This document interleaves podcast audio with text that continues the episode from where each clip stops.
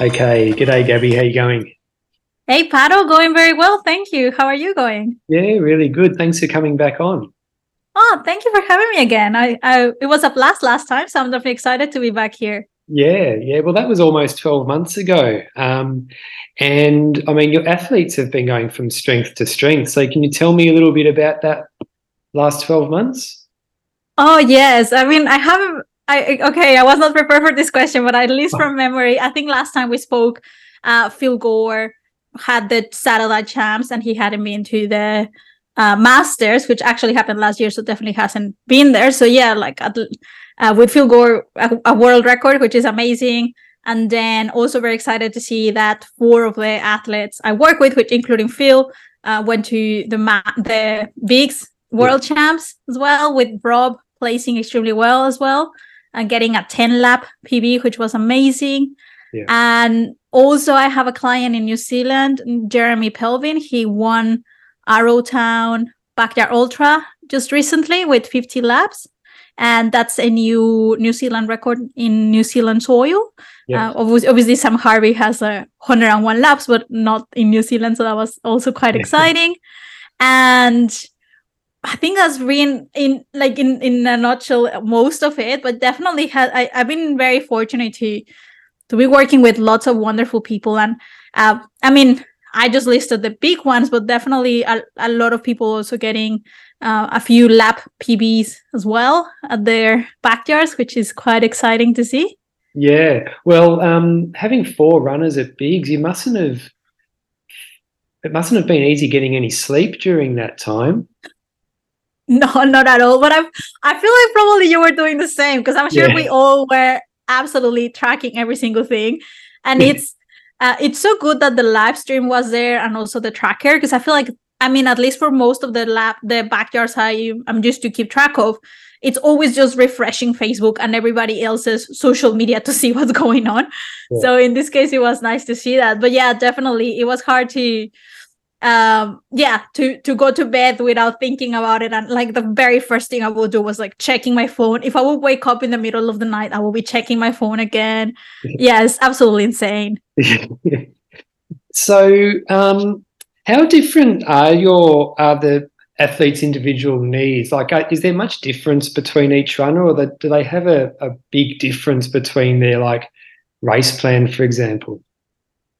Yes definitely. So uh, there are a key, a few key areas that make the biggest difference. One is the athlete. Like the biggest one is the athlete themselves. Uh, they have different tastes, and of course, that means that there are different types of food that they will be more inclined to consume. Most people prefer the savory over time because the sweetness gets quite sick. Even if you try for it not to be too sweet, too too sweet, it's still quite you get tired of it but let's say that's savory but then there's such a wide range of options that makes it very difficult. I wish i could just create a template that i can just send to everybody and everybody can just follow it. Yeah. but unfortunately that individual aspect is a big one. The next factor that comes to play is the pace as well. So for someone who is planning to have or is able to have a lot of time during the break it may be easier for us to plan most of the nutrition during that time Whereas for someone who is knowing that they're going to spend most time on the lab, then we focus on getting more nutrition during the lab as well, because then there's not a lot of time to toilet toilets breaks or like eating and then having a nap and things like that. And the next one, which is the sleep as well. When if the athlete is planning planning to sleep, we of course need to change things so that way they don't have to spend time eating during the, that lab but not everybody is having the same strategy so it depends on when they are planning on doing it. I suppose that if you were to look if you look at the plans they all look extremely different. Mm. because i know the the science behind it i can say like well there are some similarities let's say. First off most people are predominantly consuming carbohydrates. Most of them are eating every single lap or at least the majority of the labs most of them do have something to consume during the lab as well. Uh, but then what makes it very different is what what specifically they're having that changes everything. Yeah, one thing I've noticed Gaby, at a lot of backyard ultras that I'm at, and even at Bigs watching the live stream, I saw a lot of Coca Cola being um, drunk. And I'm wondering mm. what is it about Coca Cola that's so special? Because you don't really see much other soft drinks, it's mainly Coca Cola. Yeah, it's pretty much ticking all the boxes in terms of, things that help. Uh, the biggest one is carbohydrate. It's full of sugar, which, funnily enough, we all know that because we have the marketing outside telling us not to drink it. But for an ultra runner, it's amazing because it's like exactly what is going to be very easy to be absorbed and it's giving rapid energy. So that's the first one. The second one is that it also has caffeine, and caffeine has an, an effect on performance, on supporting that alertness it does benefit the athlete in having that caffeine as well. And the third one that is probably not the main one and actually least because um, the osmolality of the Coke is quite high. So, but still there, there's fluid. So there's still some fluid being consumed through that. I, of course, wouldn't place Coke as the source of hydration. I always count Coke as the source of nutrition. I still would 100% consider water and other fluids as hydration. The Coke even though it contributes, is I wouldn't place it a significant contribution. Yeah, yeah. And as far as caffeine goes, I mean, we did touch on caffeine a little bit in our last chat, but I was wondering because it can be taken in so many different forms, like you've got mm. Coffee, NoDoz, it comes in gels, you can get it in shakes. What's the what's a good way for someone to figure out what works best for them? So my personal preference is to consume it in things that is easier to have at once instead of continuously. And the reason for that is because if we're planning it properly, it's easier to to map it against of strategic areas in terms of we time it if the athlete doesn't want to sleep at all well we time it way before they start getting more fatigue and sleepiness so that way that that caffeine kicks in uh, so that's why I do recommend using it more from the tablets like NoDoz or from energy gels, even Coke, because normally the person would drink it at once instead of compared to a sports drink that you are continuously sipping throughout yeah. instead of having a big bout of it. Um, so I do prefer that in terms of what, as in general, in terms of what's best for the person it, it is again a matter of personal preference. I know even though every time I hear about it, I'm amazed that they say they don't like coffee. Uh, but I know a few people who don't like coffee or don't tolerate it. So for them, even though for other athletes I see, it sounds quite appealing and something to look forward to that in the morning they get to have a nice cup of co- coffee during the, the race. For others, it's like, oh, no, thank you. So that's when we use more the NoDoz or other sources. For someone who tolerates or is happy with anything, then that gives us more flexibility because it, it makes it also something nicer to have. So you have your cup of coffee in the morning, then at noon you have a nice can of Coke that is quite cool. And then mid afternoon, you have a caffeinated energy gel. And then in the evening, you have a NoDoz tablet if you are planning on con- or like spreading that caffeine consumption mm. throughout the event. So it, it makes it a little bit nicer to have something it's like oh two hours till I ha- until I have my coke or so at least something else to look forward to and to add that variety but otherwise I mean it, it is it depends on the person I've, I, have i have seen people who were they are very happy with just having NoDoz because it's very easy to know exactly how much they are getting from it and it's just we were just putting on the plan NoDoz at this time NoDoz and it's very easy just to keep track of um, so yeah those are options there yeah. So I'm pretty sure Coke's on the lower end of the um, caffeine scale as far as how much caffeine it's got in. Do you know how much many milligrams is in like a can of Coke? Yes, around 55 milligrams of oh. uh, caffeine in a can of Coke. The thing with Coke and also um, coffee is that it actually varies. The, like that would say is the average, but for example, especially with coffee, depending on how it's prepared, the caffeine can range quite uh, like uh, quite wide. So it could be very low, as low as 20 milligrams, to very high as almost 200 milligrams if that's a like really strong espresso or something like that.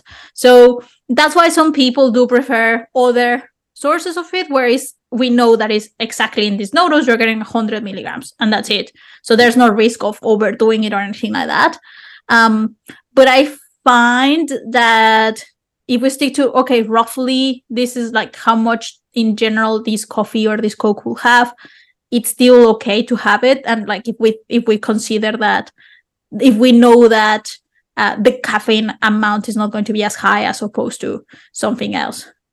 Yeah. Yeah sure. Um so ultra runners obviously they they run pretty much every day and they'll often run up to 200 kilometers a week.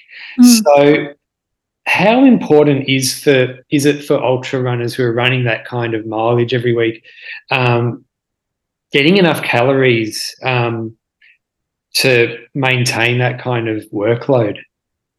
Oh it's huge. It's it's critical. So it is the, the the priority will be calories as in the energy that they their body is utilizing and from there also the nutrients. Because of course um, one could think is like, oh, it's easy to be relaxed about it as long as I'm just eating, that's fine. But the quality of that nutrition will also impact.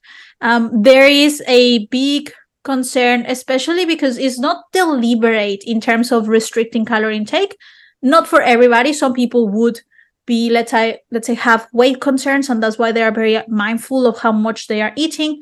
But I've seen more and more that in most cases is actually they are not aware that they need so much more mm. and the fact that exercise is suppressing that appetite makes it even harder to notice that they need that much food so in terms of things that can happen the like the risk of getting sick increases because the body is at quite high amount of stress if the the core functions are not being fulfilled because the energy that our body is needing for day-to-day tasks that is i'm not talking about work i'm talking about breathing and living is quite significant. And then if on top of that we demand extra energy from our body because we're going on these very long runs the amount that is available for these activities is quite restricted so it makes it very difficult for the body to cope.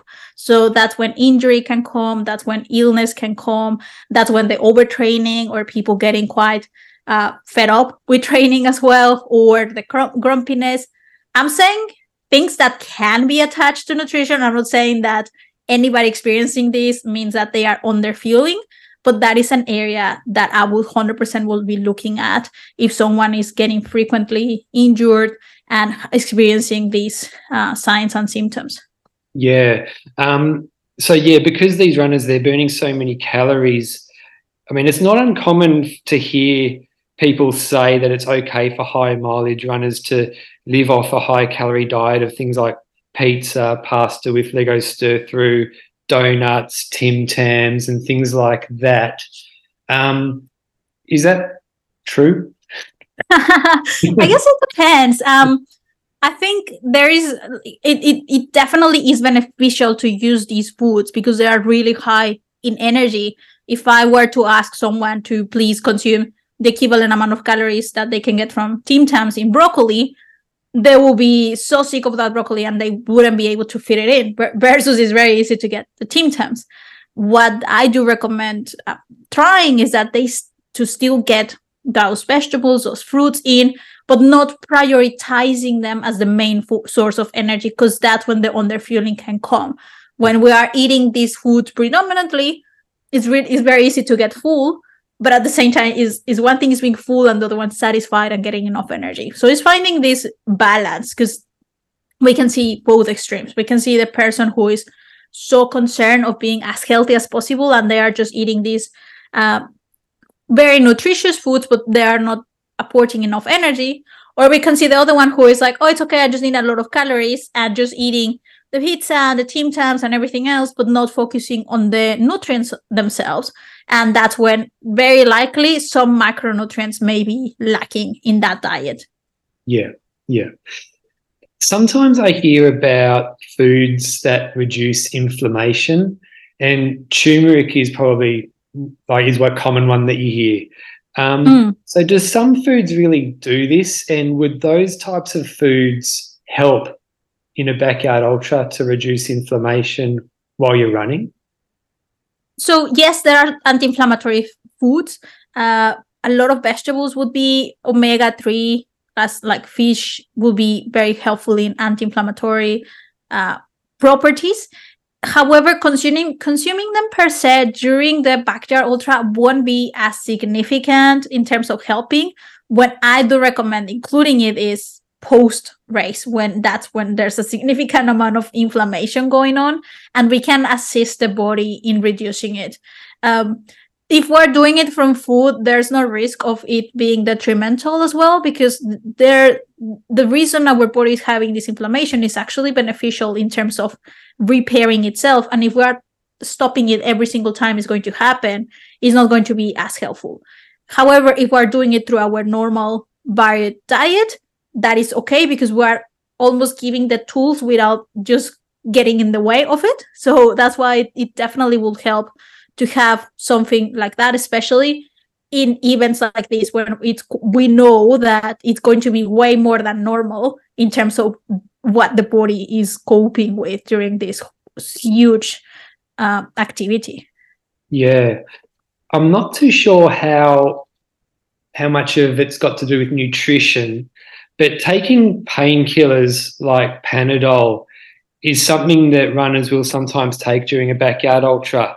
So, mm. do you want to know if one of your athletes is planning on taking Panadol during a race and will it affect the nutrition plan? So, Panadol, not so much. It's something that I still recommend going with the doctor and checking that that that that's okay for them. Yeah. Panadol is not a huge concern. Something that's it's a big concern and something that if they disclose that to me, I definitely discourage the consumption is anti-inflammatories. Anything non-steroidal anti-inflammatories is something that is quite dangerous to consume during these events. Uh, I don't know if I mean I'm sure you are aware of. Usually they are quite discouraged, even for race organizers. They are getting quite strong at discouraging them because the risk of uh, developing rhabdomyolysis from that is quite high. So the body is already coping with all these uh, stress that is undergoing and then adding something like an external agent like that that requires significant um, energy or let's say activity from the liver is quite is too much and the body will react to it. So that's why it's not that it interferes nutritionally it's just that it interferes in general with the performance and the health of the athlete. So that's something that uh, it's quite discouraged. A lot of people still do it, and they are, they have done it without having any issues, and that's why they're like, well, nothing happened last time. I might as well. It's, it's fine. Uh, but yes, as a health professional, is something that are like, please, yeah, leave it out because it's definitely the risk is there. Right, and, and you said the risk is um rad. Is is that Rhabdo? Yes. Yes. Right. Okay. Um, and you said that Panadol is you're not so concerned about, but anti-inflammatories is are a no-no. Um, what what's an example? Because I'm not really too sure what the difference is. Well, what's an example of an anti-inflammatory? So ibuprofen will be one of the main ones, and yeah. there are other that are a bit stronger. I honestly don't know what more, much more in terms yeah. of other examples, but ibuprofen will be the the one that sounds harmful, but it definitely, uh, yeah, it's there. Right, okay. But as far as Panadol goes, if someone's planning on taking just like one tablet at around the 30 hour mark, there's nothing they need to worry about nutritionally um, before they take the Panadol, really? No, not really. No, there are other medications that is definitely, and I can't list them because it depends, same on the person, that it is important to be aware of because they can have some food interactions or they can have effects on the athlete that decrease their appetite or can make them more nauseous or but these are prescribed medications that the athlete needs to take independent order of their performance. Is more about uh, yeah their health in general or any condition they may be uh, dealing with. And that's why it's important and that's something i always ask is are you taking any medication? Uh, but yeah in terms of uh, pain management panadol is 100% not a concern of course and this is more health general as long as they are not thinking of it as uh, would someone do like salt sticks it's like oh every hour i'm going to have my panadol and like definitely not something i will be recommending doing either uh, of course even with anti-inflammatories it comes to a point where the athlete needs to decide if whatever they are dealing with is worth taking the risk of like um, this is quite painful. I, I want to keep going. I'm going to take the anti-inflammatory. Or uh, if they are, yeah, they decide to stop or whatever they decide to do. So it's not like it's forbidden. At the end, is is at the end of the day, it's a personal choice. Uh, but it's important that people are aware of it. Yeah, sure.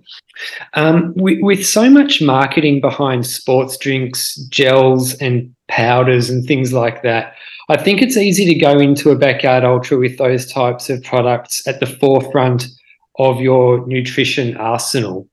Mm. But where, where do you think that they should really sit within a plan? So, as an element of it, but not as the core of it, which is what a lot of people do. I think at least this is this is my observation. At least this is this is what I've been assuming happens, uh, because a lot of people, most people have the experience first with point to point races, but before they come to a backyard. And normally in those events, using a particular sports drink powder as the, the core of the nutrition, for some of them goes very well. So they assume that they can do the same strategy in the case of a backyard ultra, which is uh, there's a very like Tailwind is one of the most popular brands in, ter- in terms of doing that because it, it, and that's the way they market themselves is we have all the carbohydrate you need all the sodium you need you have the hydration as well and it sounds amazing it's like well i can just have this thing and don't worry about my nutrition at all yeah however it's very easy to get sick of the sweetness even though Tailwind compared to a Gatorade or something more commercial is not as sweet. Uh, but if you're having that hour over hour, it's just too much. Having said that, we use Tailwind, we use uh, Maurten and other brands as part of the program in the in the for the athlete in a backyard ultra, but we just use it as part of it. This is something that can help with calories, not the only thing that is helping it with, and then most people are like, I'm just having tailwind. And then if I feel like having a sandwich on top of that, I will do it. Or if I have a bar or something like that. Versus here is like, okay, this is helping with um, 20 grams per hour or even less of carbohydrate. And then on top of that, we now we program the sandwich or the fruit or later an energy gel. So it's part of the repertoire, let's say. Yeah. And and and the reason for that is pr- pretty much the sweet the, the the sweetness and that is very easy to have that flavor fatigue um, and especially in these cases where it is so repetitive that is it's it's best to have some more variety as well yeah definitely so um, i've got a friend who ran his first backyard ultra a few months ago and it was in warm weather and um, mm. he went for something like the first 10 hours of the race without even need without going to the toilet, without needing to go to the toilet. So before a backyard ultra starts, what are some pointers to make sure that a runner is properly hydrated? Mm. So something I often recommend is looking at your hydration in the week of the event, at least three, two to three days before the race. And the easiest indicator is going to be uh, well actually it's two. One is your thirst and the other one is your pee so uh, it's using both as a reference. And if you are thirsty drink. If your pee is darker drink.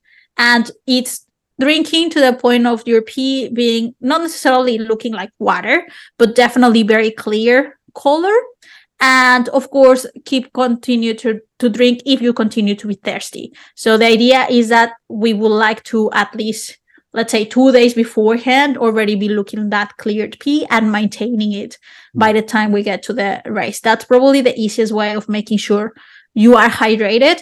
It is not as simple as saying oh everybody has to drink three liters of water or whatever because it's, it's again another thing that is very personal.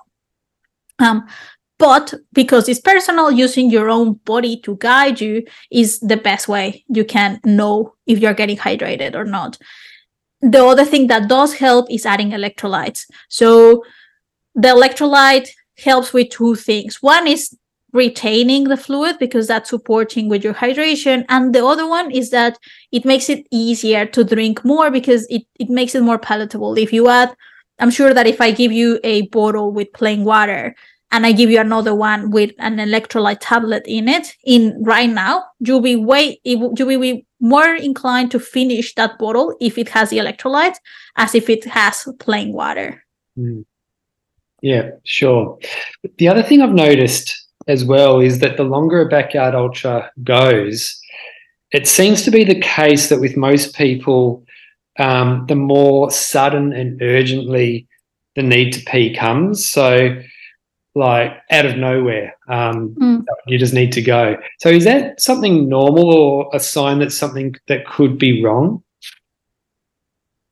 So it is hard for me to say this with certainty, but something and, and a lot of these answers come back to the body is going through a lot of stress and the, everything is essentially a shock to the system and we need to understand that our body is trying to cope and keep going with our normal body functions that need to happen in the background while we're trying to push really hard of maintaining everything else running.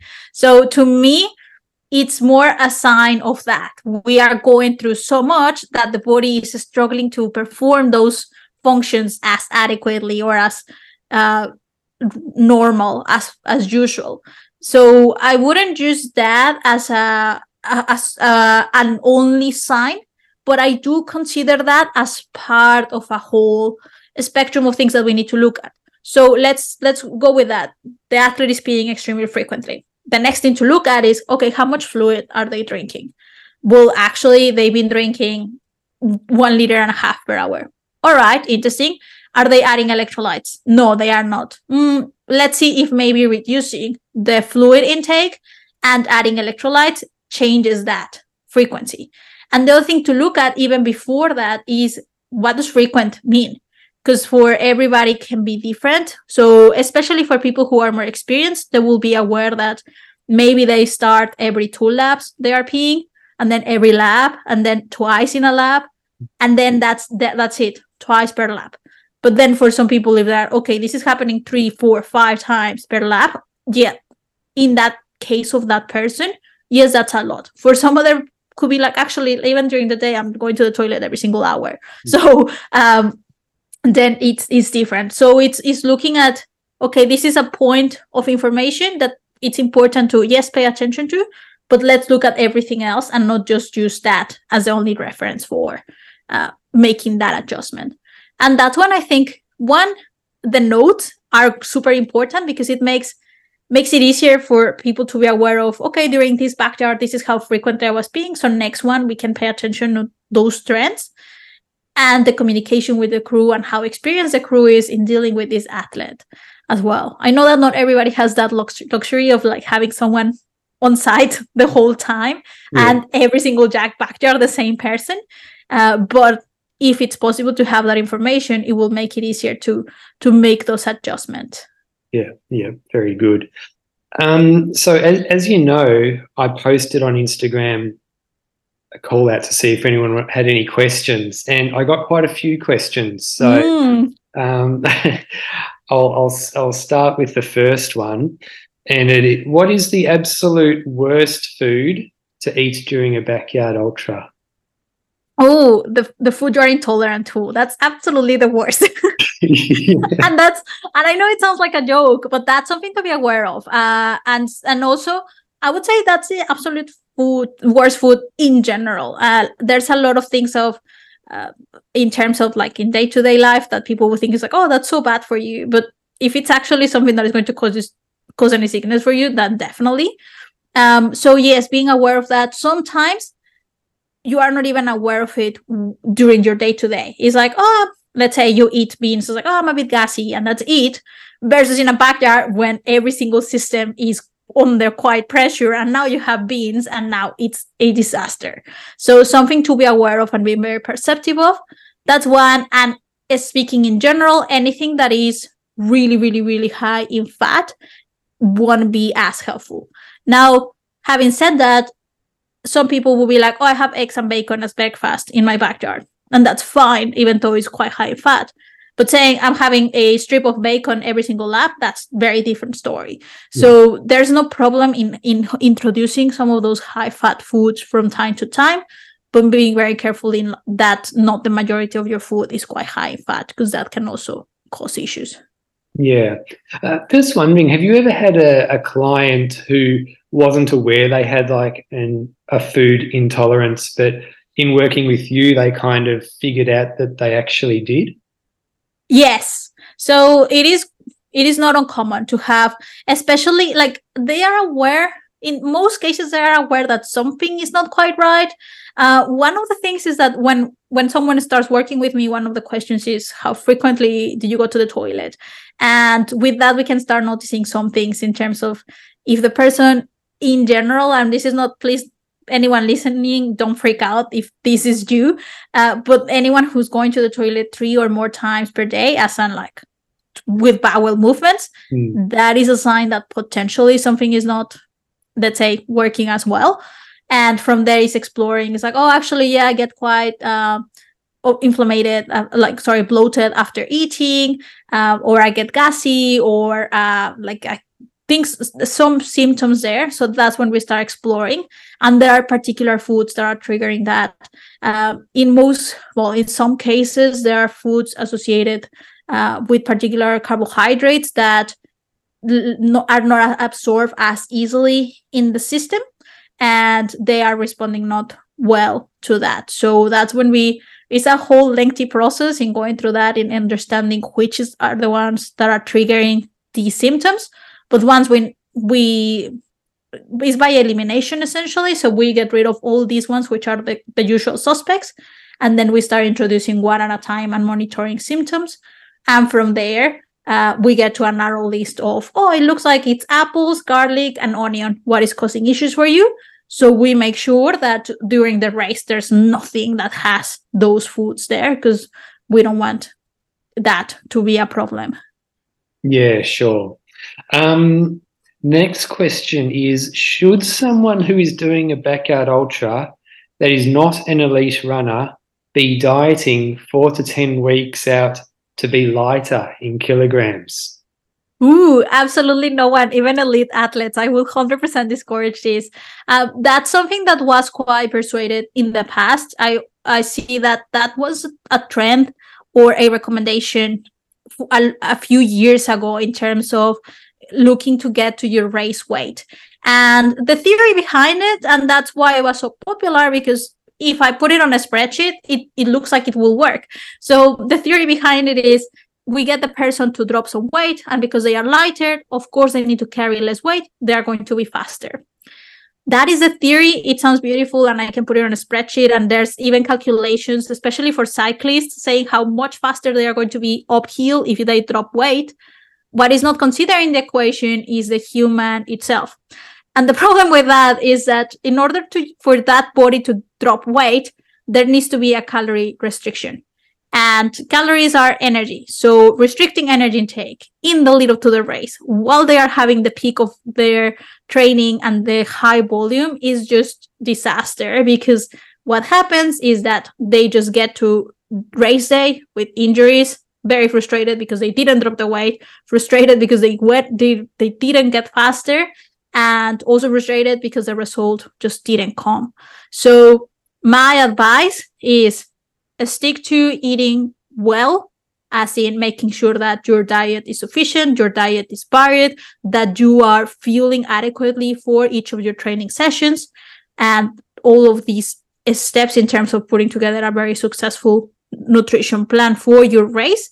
And whatever weight you are by the moment you get to that race that is your ideal race weight because you did everything right and your body on its own is going to potentially change potentially not but because you are doing everything to support it properly it's going to be what's best for you so yeah. definitely yeah uh don't and and knowing that not even elite athletes do this um, at all anymore this is something that is has been already disproven in terms of that actually helps. Yeah, sure. I mean, just from my personal experience, since I've been running, I've been eating a lot more food because I've been running. I'm probably heavier than I've you know, heaviest I've ever been, and I'm. Mm. Um, so yeah, and I mean, I'm running more than I've ever run. So yeah, but would you agree that you also probably put muscle mass on? Yeah, that's probably true as well. Yeah. That's right. yes yeah definitely and i think i mean and you tell me paro because obviously you you are heavier than than you've been but you are also getting better results than before and Yeah. i would say that it speaks to how like obviously your Yeah. body is getting stronger Yeah, one hundred percent, and you feel better. I mean, when you're going out to run on an empty stomach, it's um, a lot less comfortable than if you have been eating some food. I think. mm, yeah definitely and i think because you get used to it as well Mm, and uh, it is yeah it's something that i still see a lot of pressure outside from society in this expectation as well uh, in terms of you need to look like an athlete in order to be in, or, in order to be an athlete but i would dare anyone to just like literally sit and see people at the backyard ultra and see the diversity of bodies that you see there and Yeah. even towards the end you still see them is yes a lot of them the, the people who are at the end are very lean but it's not always the case and that's something that is important to to see and and, and understand Yeah, definitely. And like, if you even look at the um, like the top twelve at bigs, there was quite a quite a range of body types there. There Mm, yeah Mm. yeah definitely Hmm. Um, next question is: When doing a plan for your athletes, do you work on carbs per hour or calories per, per hour? I look at both, but always prioritize carbohydrate because at the end, carbohydrate is going to be the the main source of energy. So it's best to look at okay, let's make sure that there are sufficient carbohydrates coming in, and then from there is just squaring and making sure that the calories are still sufficient. But yes, always looking at cal- carbohydrates first, and usually we're talking about a range of 30 to 90 grams of carbohydrate per hour in terms of calories, the recommendation is to stick between 150 to 400 calories per hour. Yeah. Um, I guess one of the um, good things about the um, gels and things like that is they, they they give the specific amount of grams of carbs and calories as well. Whereas it's a bit harder if you're making sandwiches and stuff like that. Like, how would someone who's making a sandwich figure out how much um, carbs are in that? Yeah, it definitely is harder because, of course, definitely packaged food is always going to tell us. Um, one option is to, well, and this is probably the easiest one, is literally uh, calories in bread and just like the ingredients, and then be like, okay, or grams of carbs. And usually, I love that Google now, if you Google it like that, it actually shows you the nutrition information table. And then from there is like, okay, put up your uh, your spreadsheet as well. So start like calculating it like that, and at least that's a reference. Uh, and yeah, probably that will be the the best way to be at it. That's what that's one of the main reasons I discourage uh, calorie tracking in general. Not for a backyard ultra, you, you need to do it in, in when you're putting your plan together. Yeah. But someone who starts calorie tracking start leaning towards packaged foods way more often because it has the label and it's easier to keep track of them. So that's why, of course, in the case of a backyard or any nutrition plan, it makes it more challenging. Um, but a lot of products actually, let's say if it's bread, they do have still a label behind it, uh, like the package. Of course, probably the hardest thing will be fruit uh, or other things that are, uh, yeah, not necessarily packaged. And other like, let's say if we're talking about a sandwich, uh, it can be that the the the ham says, "Oh, X many grams have X many grams of protein or whatever," but then it's like, okay, hang on, but I have slices. Like, how am I supposed to know what I'm putting here? So I would suggest trying not to obsess too much. Maybe just choosing the foods that you are regularly going through and using those ones and like clearly calculating them and then from there you have a reference. Is if you are sticking to roughly that it's very hard to overdo it certainly it's most people if we stick to that normal portion that you are comfortable consuming it's quite easy to stay consistent broadly in terms of your energy intake. Um definitely i mean like the people who work with me of course get the benefit that one i get to calculate it for them or for that uh, other program i have they also get access to a calculator where i have the list of everything there so they they just have to put it in a spreadsheet and that's it Yeah, Yeah. very good. Um, next question is if I have loose stools early in a race and spending five minutes a lap on the toilet, what's the way to respond? Ooh, that's an interesting one. So it could be helpful to swap to swap more to liquid calories in that case and see hopefully that like changes a little bit the the pattern uh just momentarily.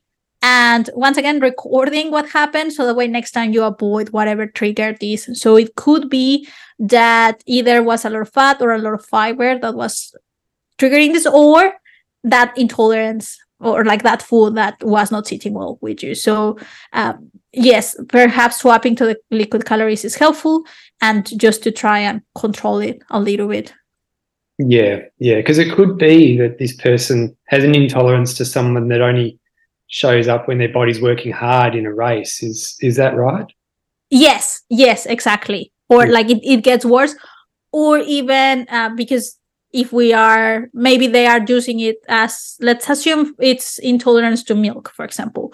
And uh, when they are using it day to day they just have a dash of milk in their coffee but then in the backyard they decided that a glass of milk and by the way i know that is very unlikely people are drinking milk in a backyard but anyway that yeah. was just like a, a, like the most obvious example i could think of in terms of how even the, the quantity could be the issue more than necessarily the thing mm. uh, itself so yes he's looking at that i'm not saying that because anyone who has a uh, more a loses tools is is having an intolerance is something else to like it's just something else to explore mm. if they are like well this was extremely low fiber extremely low fat it's what most people have in terms of food what's going on is like okay let's see what else could be for you that is causing these issues.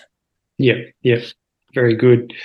Um, okay, so how to fuel for women during their cycle, especially if race day is that time of the month? Mm. So for some female athletes, if not for many, there are definitely um, gastrointestinal issues that arise or happen alongside the cycle. So in terms of how to, it's mostly is sticking to well. It once again it sounds very general, and I'm very sorry that is like everybody should, take notes because it's so helpful.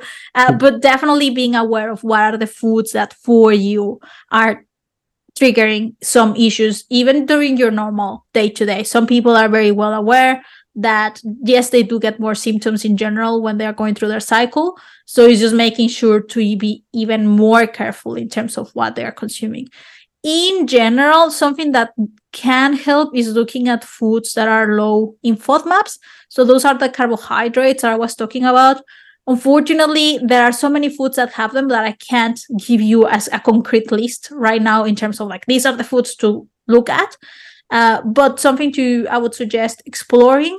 And it could be that in general, if if they don't have the time to go through the whole elimination thing, for the event focusing on those foods uh, of like not adding them or most of the foods that they have being low FODMAP can be quite helpful.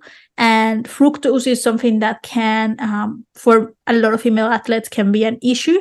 So just looking at the products that they are consuming, and if possible, eliminating fructose or reducing its consumption during that race can be quite helpful.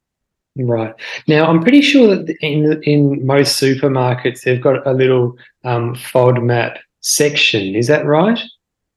I'm not sure if in most of them, but they do have. I, I know that Woolworths at least has it, or at least there are uh, low Monash FODMAP certified foods. Uh, that's a way to look at it, but definitely not the only one because it doesn't mean that those are the only foods available. There are many other products that are essentially by nature low in FODMAPs, but of course they don't have the stamp because that's the way they are versus another one that usually is high FODMAP, but they are it's been uh, carefully crafted in a way that is low FODMAP now. So yeah, I think perhaps starting with let's say that alternative, if you use muesli during your events, then look for the low FODMAP muesli instead, or look for the low FODMAP bar, but then don't disregard the other foods that are still natural. So is that when it's looking at what other options are there. And definitely, and this is something, and it's not me saying come to see me, like you can go see any other dietitian as well. But if you are suspecting these issues, it is worth speaking with someone because the risk of doing it wrong is quite high. And what that can mean is that instead of eliminating FODMAPs, you are just eliminating food and, of course, energy. And with that, instead of maybe you don't have the issues, but then you go for way less laps because you didn't have the energy to keep going either. Yeah, yeah. Um, and the next question: uh, What are some of the best ready-to-eat foods you can pick up from a supermarket? Ah, it, that depends if it's for day to day or for a backyard. So, a backyard. if it's for a backyard, I'll say, ooh, I do like uh dehydrated fruit is a good one. If it's for a backyard that's ready to eat and it won't go off, especially if we go through that the complexities of the not having access to a fridge and things like that. Uh, the other one, other ones that can be helpful are like bars in general, like muesli bars, Clif bars, something like that. It's also good. I know this is not necessarily ready to eat, but instant noodles are good. Uh, fruit pouches are also easy. And hmm, lollies. I know we spoke about these ones last time. Uh, they are, of course, easy. And there are others. Well, these are not from the supermarket, but dehydrated foods. And I think, I don't know if Phil mentioned it on the podcast last time, but they are definitely super helpful in uh, adding quite substantial amount of calories and also more variety because there there are many they have a wide range of options like spaghetti bolognese and curry and things like that Yeah. um, they, you only need to add hot water to them and they are ready but i'm not sure if they sell them in the supermarket it's more about like it's more in outdoor stores and things like that I see. Yeah. Okay. Um, the, what's the best way to get through a stage where you don't feel like e- eating any solid food? Ooh, what once again the question what's the best way to what Oh, what's the best way to get through uh, a period of the race where you don't feel like eating any solid food? Ah, all right. So it doesn't hurt. And even though I already talked about the liquid calories not 100% being the best idea for the core of the nutrition, it does help swapping to them at those times when it's hard to cope with solid food. One thing that uh, we didn't touch on, and you you talk about the, the, the race being hot, usually be like prioritizing liquid calories in those ones it's probably easier because if it's really hot it's very hard to actually eat solid food. So Mm. that's when it's like okay let's lean more on the liquid ones can be helpful. Um, but it does depend in the case of this question in what is causing the issue for the person if it's the solid or the sweetness uh, the sweetness. If it's the sweetness perhaps swa- swapping to lo- liquid calories will make it worse because most liquid calories are going to be sweet. So in that case it's exploring something like crackers or something a little bit more let's say plain can be a good option. If it's a solid per se yes having some options there that are more in the liquid form can be helpful even um, more like a a shake as well. So for example there are some powders. They are usually advertised as uh, recovery shakes or even like uh, mass gainers and the reason is that they have carbohydrate and protein so something like that is beneficial because it's adding protein as well that it's also helpful in situations like this where as much as we prioritize carbohydrates consuming protein is still something that is important because now we're going for days and not for a few hours Yeah, Yeah. Yeah. well, um, that reminds me. Actually, I, I ran at Hysterical Carnage two or three weeks ago, and it was really warm during the Mm. day. It was pretty hot actually, and I lost my appetite for solid foods so early in the race. Mm, And when I finished each loop, my mouth would be like my tongue would be all swollen and dry, and it was dusty as well.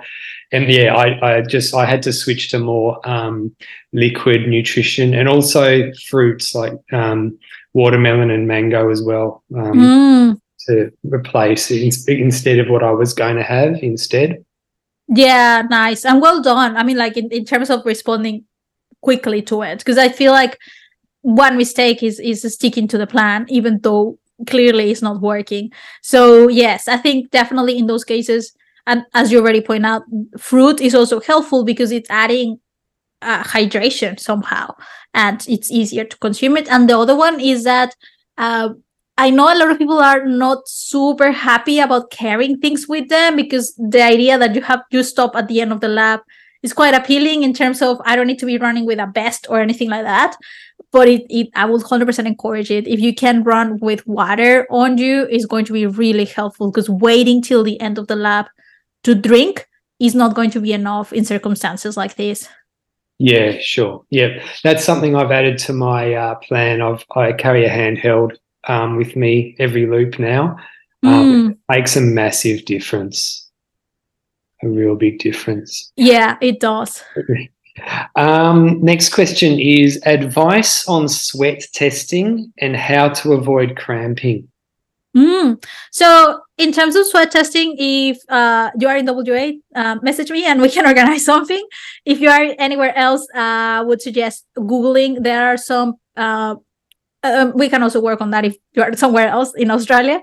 Uh, there are some kits that you can get by post, and it has instructions so you can do them, do the test on yourself. I do recommend if you find someone who can do the test with you so that they can apply the patches correctly and everything. That is way better than doing it yourself because the risk of contaminating the patch if you are not trained or like handling it properly, it increases.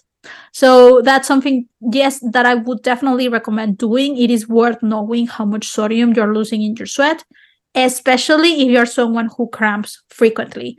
So cramps are uh, there's a wide range of things that can be causing them but one of them and is that sodium losses can be quite significant and that could be the reason why you're cramping not the only one but it could be a contributing factor. So being aware of how salty your sweat is can be helpful in dealing with them because now that you are aware of that, now we have information that we can use to tailor the sodium for um, for that uh, during that plan.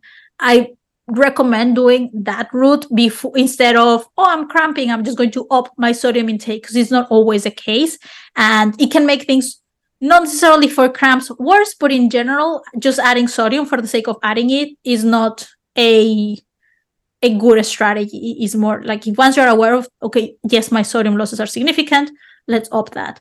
In some cases, it's not necessarily that the sodium loss is significant, is that the sweat loss is quite large. So in those cases, is really being very mindful about the fluid intake and adding electrolytes to it because the more you sweat, the more sodium is coming out because the sweat is carrying sodium with it. Yeah, yeah. Um, and that reminds me, um, it sounds like sweat testing is a good idea. What about blood tests? Do you recommend your clients get a blood test just to make sure everything's in balance? Yes, I do recommend having a general checkup at least once a year. And something to look for is, especially for female athletes or vegetarian athletes, uh, iron is something that it's there's a risk of it being quite low. So it's something to look at for sure. And if if if you're ticking all three boxes in terms of ultra athlete female athlete and vegetarian athlete book that soon because it's going to be quite important to to make sure that um yeah that the, the iron levels are right where they need to. And if they are not well definitely doing something about changing it. Uh, that's one. Vitamin D, surprisingly, which is like most people are spending time outdoors, but for some people can be quite low as well. So that's another one to check. Uh, but yes, overall, a general checkup uh, I think is worth it. Speaking with the GP and seeing what they recommend as well will be helpful, uh, but not necessarily going into deep level if you if you are not uh, if unless you are suspecting of something yeah, I actually went and got myself a blood test after the masters because I, I did 20 and I was a bit disappointed. I wanted to just see if there was anything the matter, and I got a blood test done, and they did find I was slightly deficient in B12. Mm. So, so, I've been taking B12 tablets since then. Um, I don't know if it's, but I mean, I don't know if it, it's actually made much of a difference, but I have run my PB since then. So it might might have been worth it. Mm, definitely, could have contributed for sure. And I would say if you can, like six months after that blood test, check again and see how it's going. It's going to be helpful. Yeah, yeah, good idea. Um, next question is um, is you've kind of answered this already, but is real food usually a better option than gels and powders for a back backyard ultra? I think it's part of the spectrum as well. I I, I would say it, in most of the people I work with, it definitely predominates. Uh, when we put that plan together, m- most of the labs there's real the real food. Even though, I mean, like it's not magical the other one, but like the food is there. Uh, however, we in most cases we still leave. For example, the sports drink is something that I do use. Um, in most labs, but in way smaller quantities than what m- most people will be doing. So let's say it's 40%, if we consider the sports drink is 40% uh, product, 60% food in, in these plants normally. Yeah. Okay.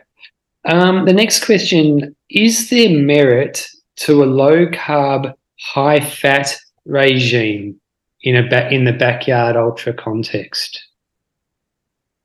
So the short answer is no. And even though so one of the reasons the these diets become became popular among the ultra running uh, world is the idea that because you are fat adapted, because you, essentially, I'll backtrack.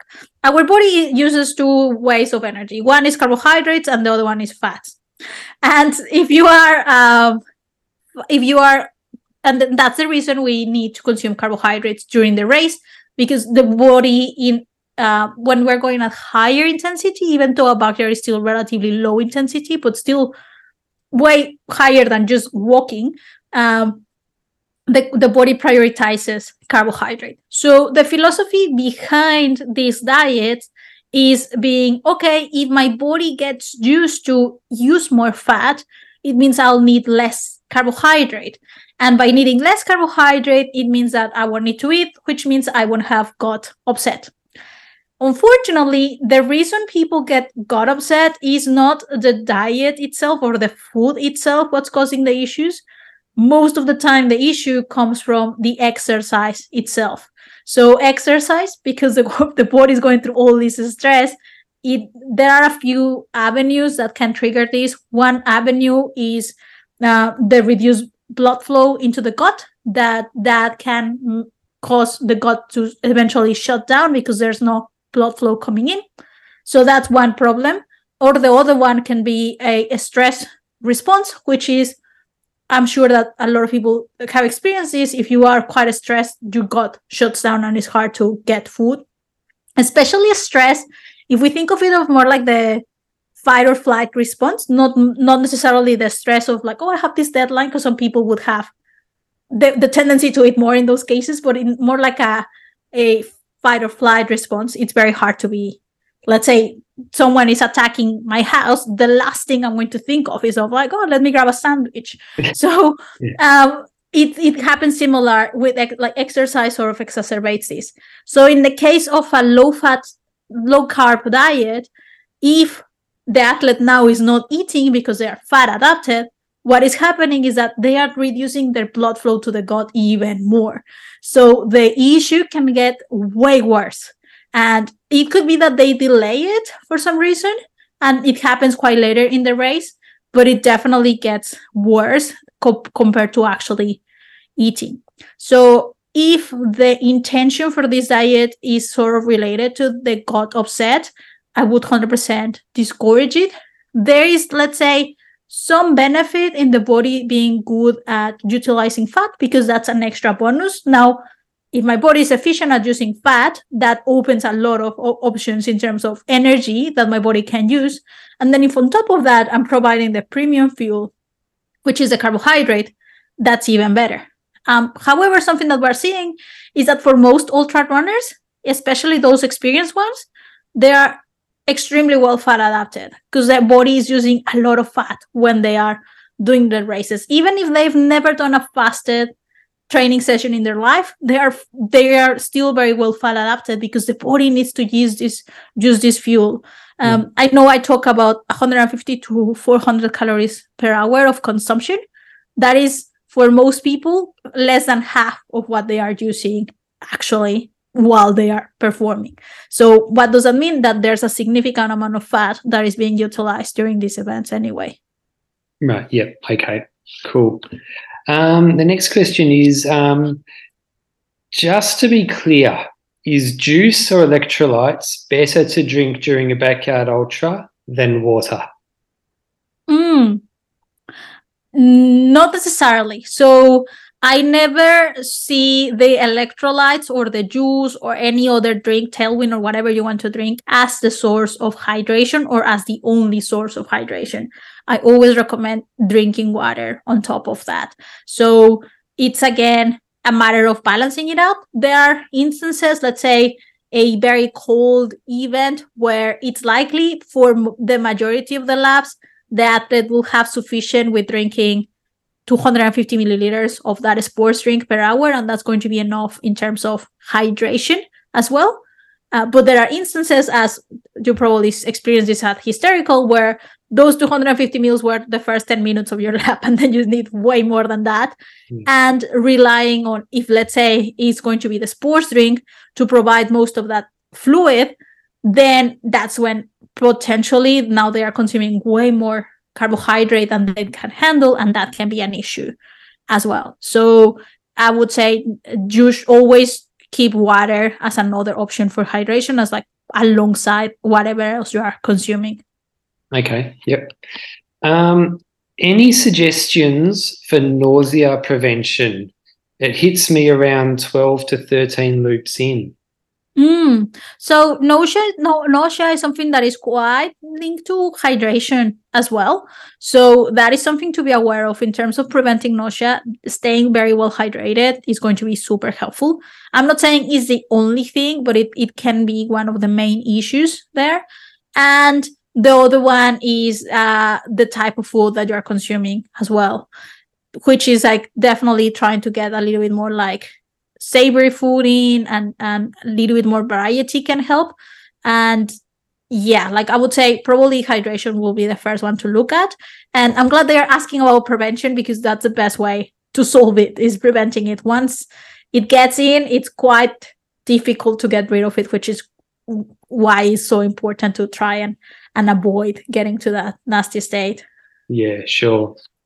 Um, so we've got a um, backyard ultra in Melbourne in in the start of Feb, this person would be running it because they're asking, what advice do you recommend for backyard ultras starting at 7 p.m. Um, and should should they be eating less at night on that first night because it starts at 7 p.m. Not necessarily. So I think that the the the start time always makes it a bit challenging because we most of us are used to in general races start in the morning. So it's very easy. Wake up, eat your breakfast, go to your race. Uh, and when these races are like that, it definitely makes it challenging. So I'm going to stick to nutrition, even though there are obviously, well, not obviously, there are other areas to look at in terms of whether you want to have a nap beforehand and things like that.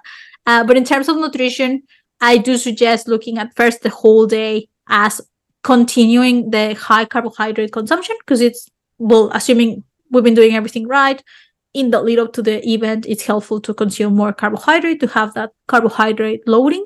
So during that day, I will be focusing on uh, the breakfast being high in carbohydrate, not necessarily over only eating sugar, but higher carbohydrate, having a decent lunch. And then here's where it gets a little bit more challenging. So you have a decent lunch and then either having an early dinner or a very decent snack in the afternoon that is almost like that will be your pre-race meal. Some people are really comfortable if their pre-race meal, let's say, is porridge, uh, to have that at 5 p.m. instead of 5 a.m. That's perfect. Uh, if that's not you and you're like, it feels extremely weird, I'm having porridge at 5 p.m., then it's looking at other options that are equivalent in terms of carbohydrate, but more evening like food. So just, okay, let's have some rice and let's have some rice and a little bit of veggies and more like you feel more like normal, but that's still high in carbs. And then in terms of the plan itself for the event, I don't think it's necessary to look at reducing the food unless that's a thing that they like doing in terms of I prefer my first 12 hours to be 30 grams per hour and then I increase because that what's work well for me. Then go ahead, and do it like that. But if you are someone who is more about like, no, I just I'm happy just keep my nutrition consistent, then I will leave it the same in terms of uh, from the get go. It does happen that for a lot of people at night they struggle to eat more.